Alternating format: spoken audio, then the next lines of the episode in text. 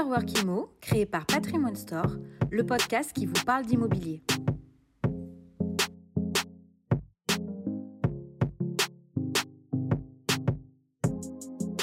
C'est parti pour les clés de l'IMO, le rendez-vous dédié à l'investissement immobilier de Smart Patrimoine. Et nous allons ensemble nous poser une question. Que faut-il avoir en tête avant d'investir en immobilier dans cette année 2023 On se souvient évidemment de l'évolution euh, du taux d'usure calculé trimestriellement qui maintenant est calculé mensuellement. Le sujet également des passoires thermiques qui peut de temps en temps euh, représenter une opportunité de négociation pour des futurs acquéreurs. Voilà deux sujets parmi d'autres que nous allons tenter de traiter avec Arnaud Groussac qui est en duplex avec nous. Bonjour Arnaud Groussac.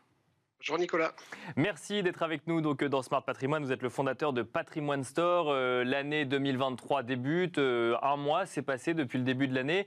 Et le contexte euh, du marché immobilier, que ce soit en termes d'accès au financement, de niveau de valorisation ou de prix de l'immobilier, peut poser question. Aussi, j'ai envie de vous poser une question, Arnaud Groussac. Que faut-il avoir en tête avant d'investir en immobilier en 2023 Alors, plein de choses, parce qu'effectivement, 2023 est une année euh, très particulière. Son démarrage est très très lent, euh, parce que psychologiquement, beaucoup d'investisseurs sont dans l'attente. Et je crois que depuis le début de l'année, c'est l'attente. On attendait que le taux d'usure change, on attendait que les applications arrivent.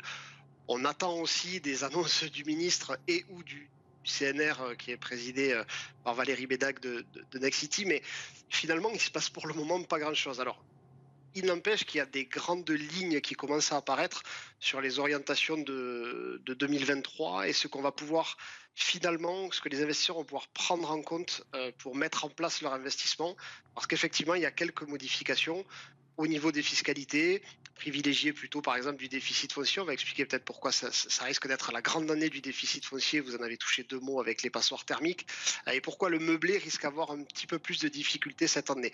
Voilà, mais en tout cas, une chose est sûre, c'est que la mensualisation du taux d'usure est une bonne chose et elle permet à des, investisseurs qui sont, on va dire, globalement au-delà de, de 50 ans et qui étaient pénalisés jusque-là par les, assurances de prêt, notamment hein, dans le calcul, euh, vont être beaucoup plus faciles à l'accès du crédit. Et on sait qu'aujourd'hui, c'est quand même cette catégorie socio-professionnelle qui a beaucoup plus de, de moyens et de capacités d'endettement parce que souvent, ils ont euh, fini de payer leur résidence principale. Arnaud Groussac, vous êtes spécialisé en investissement euh, immobilier, donc en, immobilier euh, euh, d'investissement. on entend souvent des professionnels du courtage ou de la vente immobilière nous dire que l'année 2022 a été une année divisée en deux, une première partie de l'année très dynamique, une deuxième partie beaucoup moins dynamique, et les prévisions qu'on pouvait avoir sur 2023, c'était plutôt l'inverse, un début d'année assez peu dynamique et ensuite un retour du dynamisme sur le deuxième semestre de cette année. Vous avez évoqué effectivement le, le changement de la temporalité du mode de calcul du taux d'usure, est-ce que ça peut venir amener plus de dynamisme dès le début d'année sur ce marché immobilier? Alors pour le moment, non, ça a très peu d'impact parce que euh, nous sommes dans une période psychologique où l'investisseur se, dit est-ce que les taux vont continuer d'augmenter finalement ou pas? Et surtout, le deuxième effet psychologique très fort, c'est que beaucoup de gens se disent l'immobilier va baisser. Voilà, l'immobilier va perdre 10% et donc il vaut mieux attendre quelques mois avant de d'acheter. Et effectivement, 2022, on a eu premier semestre euh, plutôt très dynamique et deuxième très compliqué. Là, nous démarrons un, premier semestre de 2023 très compliqué. Euh, pour avoir eu pas mal de chiffres de promoteurs et de, et de commercialisateurs, c'est pas à l'arrêt, mais, mais c'est très très très ralenti. Euh, et effectivement, on peut tabler sur euh, euh, le mois de septembre qui sera une vraie reprise parce que psychologiquement, les gens se seront rendus compte que finalement l'immobilier va pas trop baisser à part certaines classes d'actifs et que les taux vont se stabiliser globalement. Hein, c'est à peu près ce qui, ce qui ressort aujourd'hui, que d'ici juin, les taux devraient se stabiliser une fois que la BCE aura fait ces, ces deux augmentations encore qu'elle qu'elle projette a priori.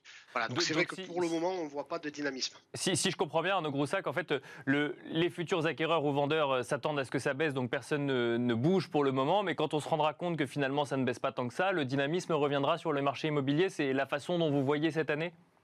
C'est exactement ça, parce que finalement, en face euh, euh, d'investisseurs, il aurait fallu beaucoup d'offres pour que le marché baisse fortement. Aujourd'hui, beaucoup de vendeurs attendent et se disent bon, ben, on va laisser passer l'orage. De toute façon, c'est pas très grave. Soit on a des loyers soit on y habite et donc on n'est pas pressé de changer.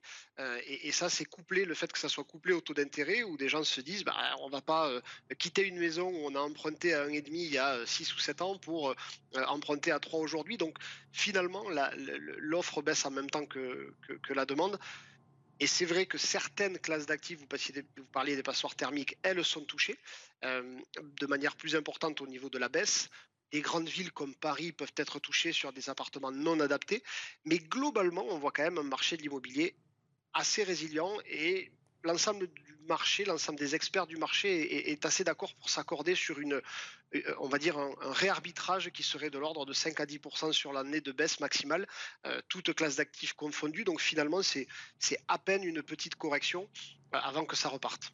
Alors justement, les passoires thermiques, vous en avez parlé, effectivement, euh, elles, subissent finalement un calendrier gouvernemental d'interdiction euh, de location, donc en fonction de la lettre du DPE, ce qui fait que on a vu en 2022 beaucoup de passoires thermiques arriver sur, sur, sur, le marché, hein, tout simplement. Est-ce que cela peut représenter des opportunités pour des investisseurs immobiliers, Arnaud Groussac Alors, très clairement oui. Aujourd'hui, la multitude d'offres fait que les investisseurs sont de plus en plus de plus en plus frileux pardon, sur les passoires thermiques parce qu'ils se rendent compte que le coût des travaux devient exorbitant.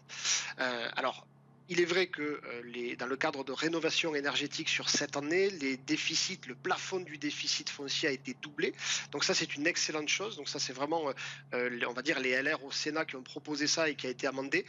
Donc ça veut dire que si vous rénovez une passoire thermique et que vous la faites repasser dans les meilleures lettres du DPE, au lieu d'avoir 10 700 de déficit autorisé, vous allez le doubler. Ça vous permet donc d'avoir un impact fiscal plus important. Et on risque d'avoir sur 2023, du coup, une vraie année du retour en force du déficit foncier, où il vaudra mieux déduire ces travaux que de les amortir et faire du meublé, parce qu'aujourd'hui, il y a tellement d'offres de meublé, à la fois sur euh, de l'étudiant, sur de la colocation, sur de la division d'appartements en chambre, etc., que finalement, aujourd'hui, on ne loue pas le meublé plus cher que le revenu foncier. Euh, sauf qu'il euh, y a plus de turnover et plus de charges d'entretien sur un meublé, donc il vaut mieux faire du déficit foncier, remettre de l'offre nue sur le marché et revenir à finalement un immobilier plus long terme tel qu'on le connaissait avant la crise. Mais alors, un, mot peut-être pour ceux qui nous écoutent, comment on fait du déficit foncier? Est-ce qu'on peut faire du déficit foncier avec n'importe quel type de bien immobilier? Alors oui, vous allez pouvoir globalement déduire euh, les, travaux que vous allez engager à partir du moment où ils sont faits par des professionnels. Vous allez avoir deux types. Le, déficit foncier que vous allez faire vous-même, vous n'allez pouvoir passer que les travaux de rénovation du bien pas les travaux dits d'embellissement ou de confort. Donc, je vous prends un exemple. Si vous avez, euh, par exemple, euh, déjà du chauffage et que vous passez à des pompes à chaleur, vous faites un travail énergétique. Donc là, ça rentre, euh, ça rentre en compte. En revanche, si vous faites que remplacer la cuisine par une autre cuisine, là, c'est dit du confort, vous n'allez pas pouvoir le déduire. Mais vous avez aussi des supports d'investissement immobilier, des programmes qui sont dédiés à ça chez des opérateurs, où là, vous allez avoir euh, enfin, en les citant, soit du déficit foncier, soit du Pinel réhabilité ou euh, le Malraux et monument historique.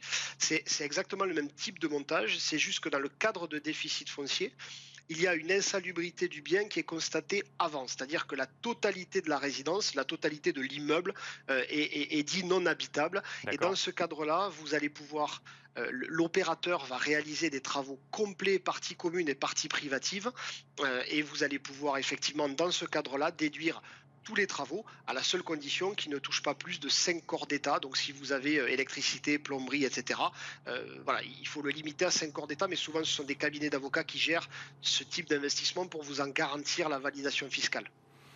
Un mot du meublé, hein, vous l'avez évoqué, euh, Arnaud Groussac. Donc, euh, si je replace un petit peu le contexte actuel, notamment de, réflexion sur euh, une retraite par répartition, et donc potentiellement un certain nombre de gens qui se posent la question d'investir pour avoir des revenus futurs, et notamment d'acquérir un bien immobilier pour le mettre en location et se dire bon bah voilà, je, mets en location et je capitalise finalement sur les loyers que je vais ensuite, je vais ensuite percevoir, notamment via du meublé. Ça, ce que vous nous dites, c'est qu'en 2020 c'est peut-être pas la meilleure stratégie d'investissement immobilier. Alors, ça va dépendre finalement de votre, de votre situation et je ne vais pas du tout faire une réponse politicienne, mais le meublé a une modification comptable qui va intervenir dans les deux ans ou euh, sans faire de, difficultés, mais le, foncier, c'est-à-dire la partie que vous ne pouvez pas amortir, va être beaucoup plus importante et va passer entre 30 et 50 de votre prix immobilier suivant la zone où vous êtes. Donc l'impact fiscal meublé va être moins important. En revanche, pour éclairer les gens qui nous écoutent aujourd'hui et qui pensent à leur retraite, si vous avez par exemple 50 ans, vous pouvez tout à fait dire aujourd'hui je fais un déficit foncier parce que j'ai de la fiscalité, parce que ça, ça correspond à ma situation d'aujourd'hui. Je le conserve pendant 10 ans en revenu foncier et au moment de la retraite, je le transforme en meublé. Ça, c'est tout à fait possible et vous pourrez réamortir et vous pouvez fonctionner par rapport à ça. C'est vraiment des montages qui sont très efficaces parce que ce qu'il faut préciser euh, dans le cadre du déficit foncier, c'est que les travaux que vous déduisez fiscalement ne rentrent pas dans le calcul de la plus-value. Donc ça veut dire qu'il vous faut conserver votre bien longtemps. Et donc vous pouvez tout à fait dire pendant 10 ans je fais du déficit foncier et ensuite je fais du meublé.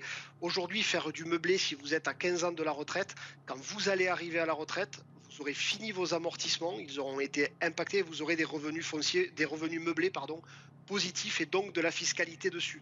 Donc aujourd'hui, c'est vrai par rapport à ces modifications et à l'offre colossale qu'il y a sur le marché, il vaut mieux faire du nu et le transformer en meublé au moment de la retraite pour bénéficier des amortissements le plus longtemps possible. Merci beaucoup Arnaud Groussac de nous avoir accompagnés dans Smart euh, Patrimoine en duplex. Je rappelle que vous êtes le fondateur de Patrimoine Store. Merci beaucoup.